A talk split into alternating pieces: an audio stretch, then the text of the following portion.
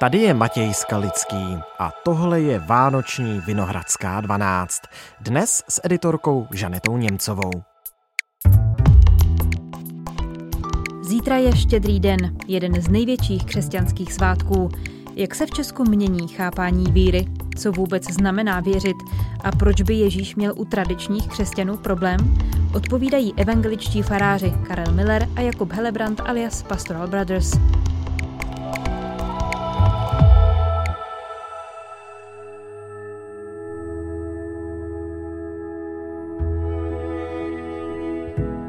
Dnes je pátek 23. prosince.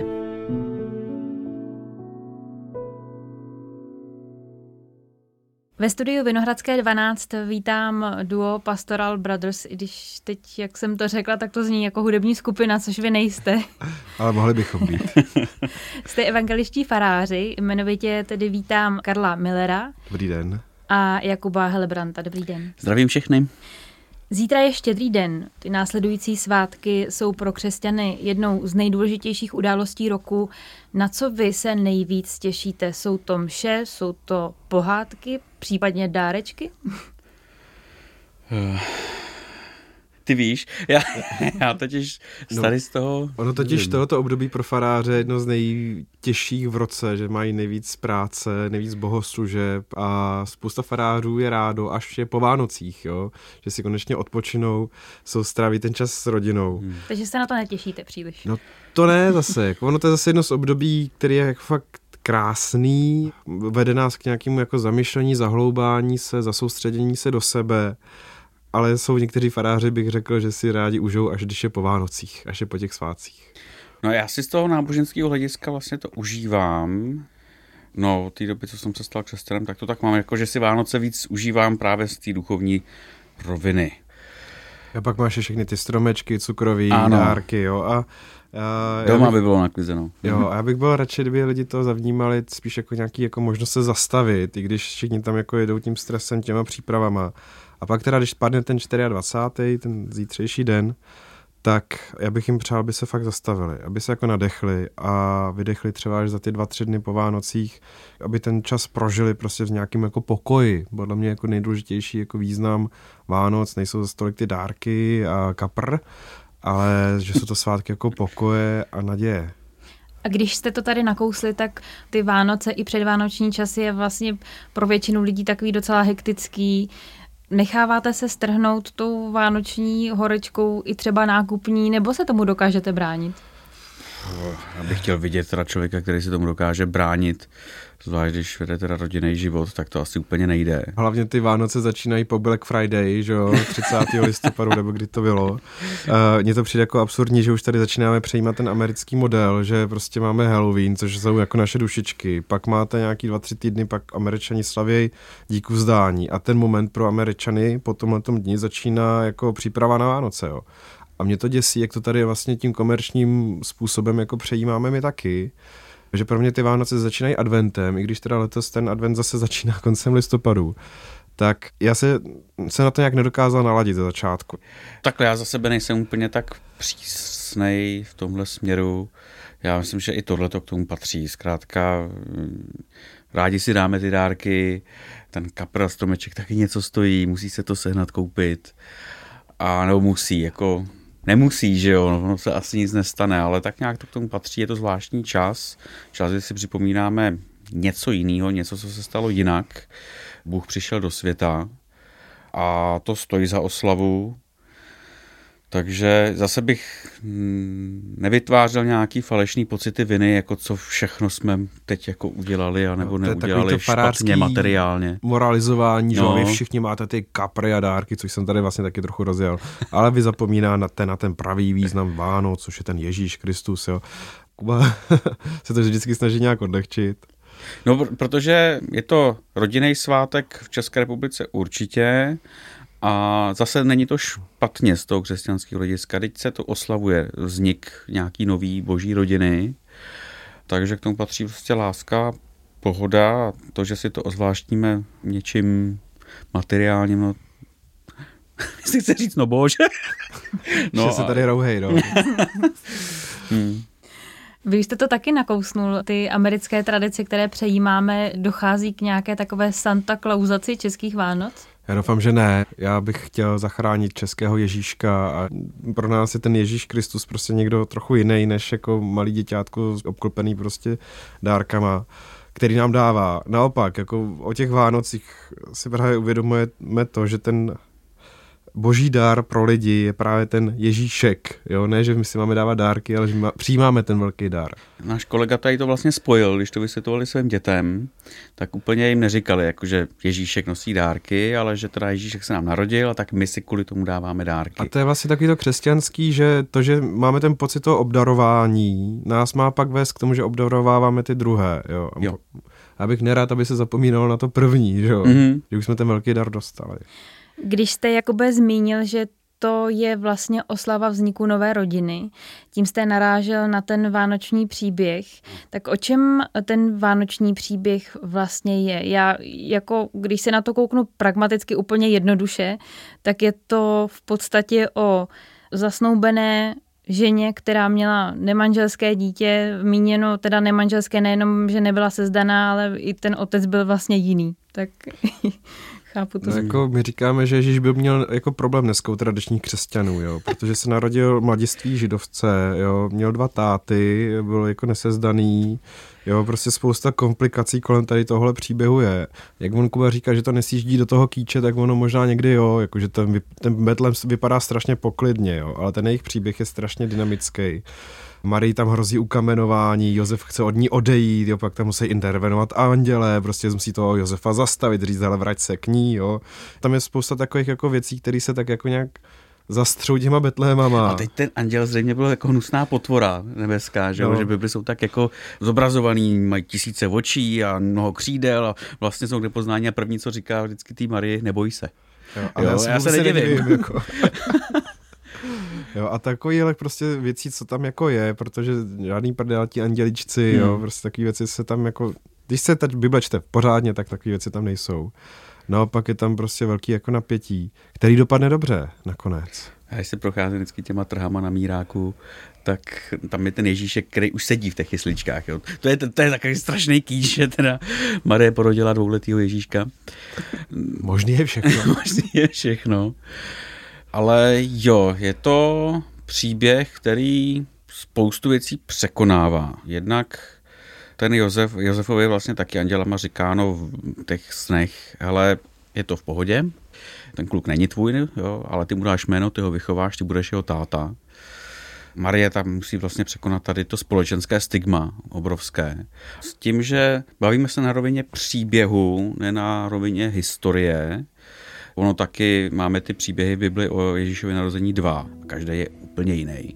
Jo, takže vlastně je to vyprávěný příběh, ale oba dva ty příběhy chtějí říct jednu věc. Ježíš má původ u Boha.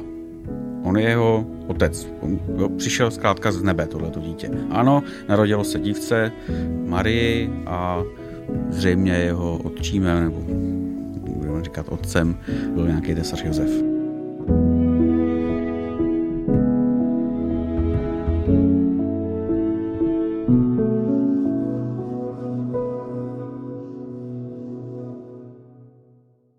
My se tady bavíme v podstatě o základech křesťanské víry. Mm-hmm. Tak eh, když přejdeme k té víře jako takové, co to vůbec znamená věřit v tom základu? A je život s vírou podle vás snažší než bez ní? No to se zeptejte třeba Marie, jako teďka z toho našeho příběhu, jestli jí to jako život zlehčilo. Naopak jí to docela život zkomplikovalo, jo? že uvěřila tomu božímu slovu. Vlastně všem těm biblickým postavám. No, ono jako věřit není nic moc jako v Bibli, jo? ono vám to většinou ten život zkomplikuje, jo? protože Bůh eh, většinou po těch eh, postavách biblických chce něco, co na první pohled vypadá jako bláznoství, jo? že třeba s neplodnou ženou budeš mít děti, jo? nebo vyvedeš tady národ pouští a všichni to přežijou. Jo? Budeš mít dítě, když jako si nikdy nepoznala muže. A prostě takovýchhle jako víc věcí tam je v Biblii. A ten člověk prostě musí uvěřit jako v nějakou nemožnou možnost. Jo? A to je právě o tom, ta víra, o tom je víra, jo? že věděním si dokážeme jako pojistit ten život a víme a máme nějakou tu jistotu, ale víra je takový jako krok do nejistoty, ale zase to může přinášet jako útěchu, mně se právě na těch Vánocích moc líbí jako poselství naděje, že to je vlastně význam Vánoce i o tom jako světlu, který vychází ze tmy, jo, že tak jako nejdelší noc v roce, ono to úplně není náhodou, že to vychází zrovna takhle, jo. A že se tam jako nám rodí to nadějné světlo, který prosvětluje každou tmu a mám dát nám každému, co jsme tady, prostě jako naději do dalších jako dnů. Kor v dnešní době. Já vlastně si teď uvědomil, když, když to Karel říkal, tak ona víra vlastně odpovídá nebo se snaží odpovídat na otázku, proč tady člověk je. A je to vždycky ohledání. Jo? My to nevíme. Vždycky se musíme ptát zas a znova. Že to třeba věda se ptá, jako jak ten vesmír funguje a jak funguje lidský tělo, ale to víru úplně nezajímá. Se ptá vlastně po smyslu života, po jeho hodnotě a po nějakým jeho směřování, po jeho cíli.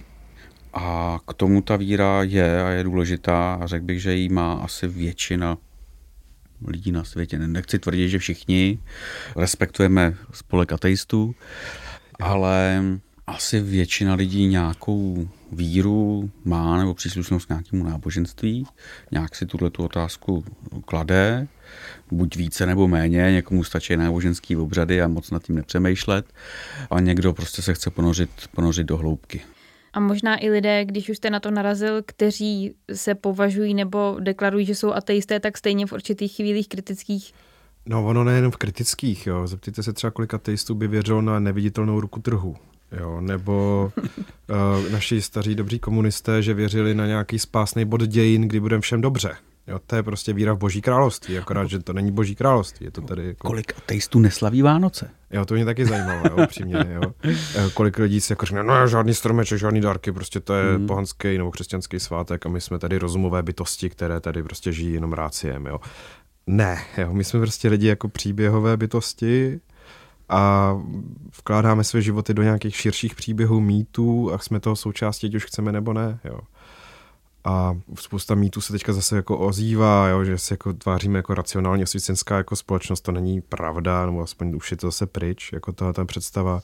Jen se podívejte na množství fantazy nebo jako Marvelovských filmů, kolik hrdinů se nám promahání po plátnech, jo, jaké jako příběhy nás ovládají. Kolika konspiračním teoriím jsme schopni věřit. Jo, a to je prostě dneska jako, když nechodíte do kostela, tak OK, ale sledujete na YouTube prostě Raptor TV nebo něco podobného. a tam tu víru vkládáme prostě pro ty, ty spasitele, jako kolik spasitelů tady se, se jako objevuje, který to za nás zařídějí a že bude líp a že se o nás postarají a my to prostě asi nějak hledáme a potřebujeme.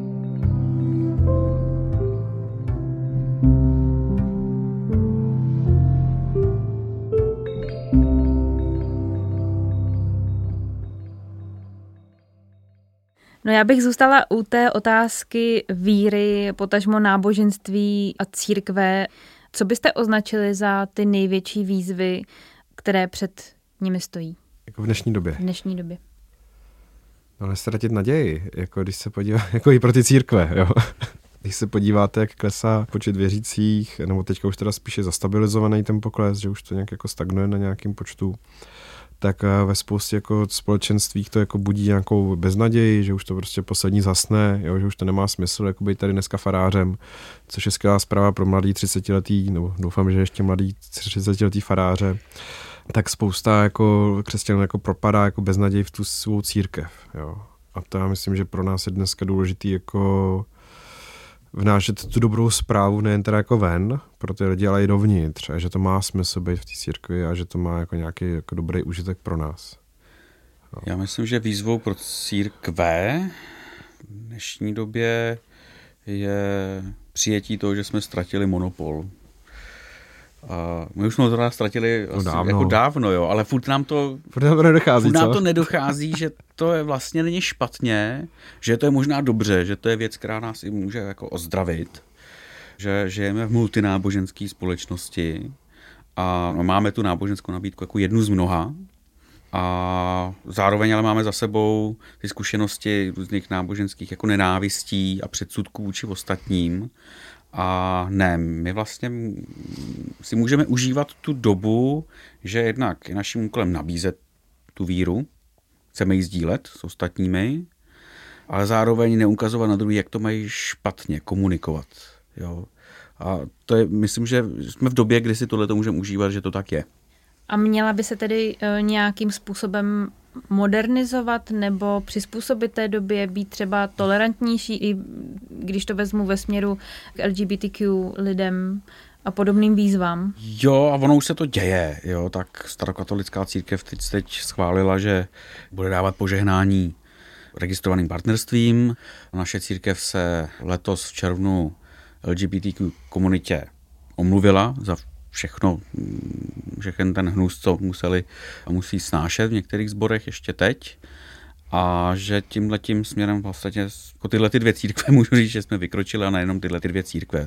Já bych řekl, že to je farnost od farnosti, jsou farnosti, které jsou víc friendly, ty, které jsou méně. Jakože ten posun přichází možná o něco pomaleji než ve společnosti, ale tak jako bavíme se o církvi. Co, co byste taky čekali jiný? Jo, ono se říká, že jakmile to jako projde církvema, tak jakoby ten cyklus je uzavřen. Jo? Že to je vždycky až to poslední, což teda bych doufal, že v naší církve nebude tak. Sice to jako i leží tohleto jako na nás, abychom to nějak institucionálně třeba začali prosazovat, ale zatím takhle neformálně jako chceme říct, že prostě LGBT plus lidi mají v naší církvi místo a měli by ho mít. Určitě ono i to re, eh, požehnání registrovaným partnerství se třeba v naší církvi už několikrát stalo. Jo, akorát na to nemáme žádnou, já nevím, poučku, kolonku. kolonku. A to je vždycky problém, jo, že když vám chybí kolonka, tak jako nic nemůžete dělat. Jo. A napadají vás nějaké další směry, kromě toho, kde by se ta církev měla posunout, nebo ty církve? Jak já bych úplně nenutil jako církve k nějaký nucený modernizaci, protože to spoustu lidí jako vyléká a naopak spousta lidí dneska v těch církvích hledá jako nějaký bezpečitý tradice, že se tady nic nemění. Jo. Podívejte, kolik fanoušků mají jako latinský mše, kde tomu už ty lidi totálně nemůžou rozumět jo, a jsou, fakt se účastní jakoby jakého představení nebo jako jakého prožitku. Jo a někomu se to prostě líbí. Jo, ono to právě není o tom jako lákat ty mladý, jako spíš držet jako nějak prst na tepu doby a náše tam tu starou tradiční zprávu, kterou my už tady 2000 let neměníme způsobem, a který jsou nějak jako aktuální. A zase bych to nechtěl nutit všem jako jedinou správnou cestu. Jo? Ono totiž někteří lidi fakt jako potřebují tu svoji jako kostel, který se od toho baroka nezměnil a ten pan kněz nám to říká každou neděli to stejný a jsou tam rádi, jo. ale tohoto třeba není cesta pro mě. Jo. Já hledám něco jiného a chci to nabízet těm dalším lidem, tak jak to cítím já. Zase ono to není zase tak jednoduchý. Uvědomíme si, že když máme nějakou farnu, sbor, kde je třeba 100 lidí, tak je to multigenerační sbor. Jo? A jsou tam prostě ty babičky, dědečkové, kteří chodí do toho kostela taky od malička a ty varhany tam prostě vždycky byly takhle.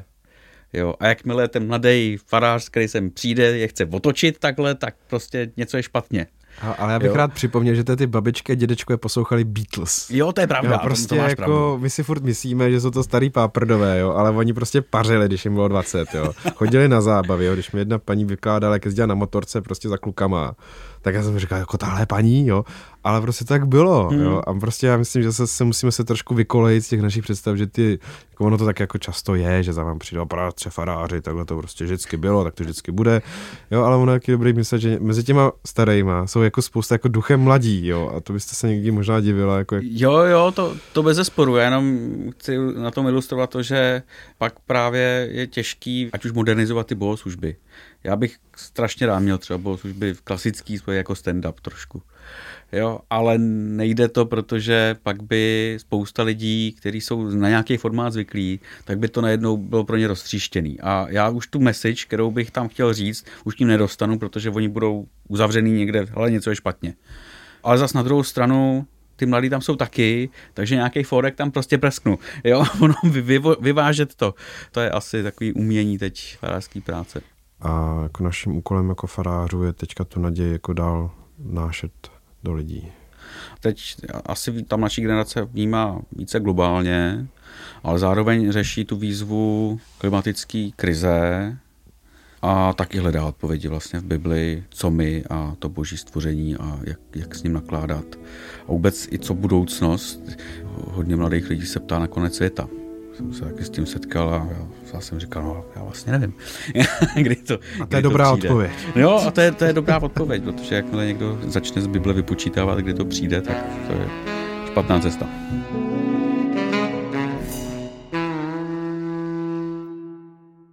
Vy jste letos získali medaili předsedy Senátu za to, že se na sociálních sítích snažíte originálně vysvětlovat různé otázky víry i ve vztahu k uh, aktuálním tématům. Jak jste na tohle přišli a čeho vlastně chcete docílit? Spíš jak na to pan předseda Senátu přišel. Jo? jako jak jsme hmm. přišli na to, že chceme fungovat na sociálních sítích. No prostě nás to tak jako asi napadlo, že to před pěti lety... To by to chybělo, ne? No jako, mě to jako chybělo na internetu, že by tam byl nějaký hlas jako křesťanů progresivního ražení, protože všechno jako ovládal Duka a jemu podobný. A ještě teda Halík, tak ten to jakž vyvažoval, ale nikdo z té naší generace. A my jsme to prostě zkusili a se teď se ono to nějak jako vyšlo. No, oni se ty cíle měnějí. My jsme měli cíl vytvářet uh, videa pro naše mládežníky, vyloženě církevní. Zjistili jsme, že Zjistili jsme dvě věci. Jednak oni to nesledujou, tady ta mladá generace. Jako nás. Jako nás, že, že nás nesledují. A druhá věc, kterou jsme zjistili, že to baví tak 30 plus 30 minus lidí. No a půlka z toho z nich nejsou v církvi, jo. Tak... půlka z nich není v církvi. A říkali jsme si, aha, no tak dobře, tak mm, můžeme být pořád takhle stejně prdlí, ale, ale tak mluvíme k jiným divákům, než jsme si původně představovali. A spíš to je, než ten věroučný projekt, tak už asi misijní, s tím, že misijní to je takový zaklínadlo v české společnosti, jakože teď lanaříme lidi, jo. A že a, obracíme. A že obracíme a nevím co všechno. Ne, ne, ne. Vlastně nabízíme svou víru prostřednictvím internetu a snad i s humorem. Když se vrátíme obloukem zpátky k té víře, tak eh, jaká je její budoucnost eh, v Česku podle vás a těch tradic, které se k ní pojí? Tak lidi asi nepřestanou věřit. Jo, to je jenom hmm. prostě současný stav, no současný stav církví je, že tam prostě lidi přestávají chodit, že, že lidi nedůvěřují institucím a nechtějí se jako organizovaně žít nábožensky. Jo. Samozřejmě nějaká část obyvatelstva ano, ale většina lidí v současné době prostě hledá tu spiritualitu někde vevnitř, v nějakých různých seminářích, retreatech, jo, prostě nějaký jako neinstituční organizované jako v spiritualitě. Jo. A tak prostě ta víra nezmizí. Jo, to prostě lidi furt budou věřit, budou chtít věřit těm příběhům a konspiracím ale ty církve prostě budou muset se přizpůsobit této době a uvědomit si, že kostely pro tisíc lidí možná už jsou pasé, jo? Možná jako- Existuje jako... něco jako bytová církev, že se lidi scházejí po bytech. A my se budeme muset komunitě. jako nějak jako měnit, jo? A buď to jako nám ten vlak ujede a prostě ty církve zůstanou vždycky stejný, to už jsme se tady o tom bavili, anebo to budou zkoušet jinými cestama a osloví zase nějakou jinou část lidí, než co teďka oslovují.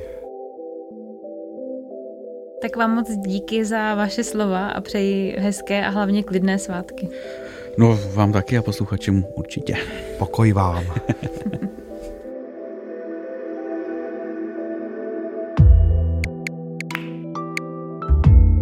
Tohle už je vše z Vinohradské 12, podcastu Českého rozhlasu.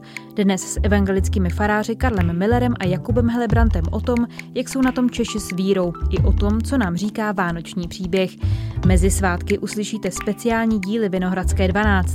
Stejně jako v létě budeme mluvit o tématech, na která běžně nezbývá tolik času. Nechte se překvapit.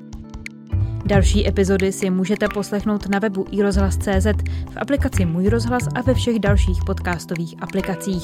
Když si naše díly stáhnete třeba do mobilu, můžete je poslouchat kdykoliv a kdekoliv chcete.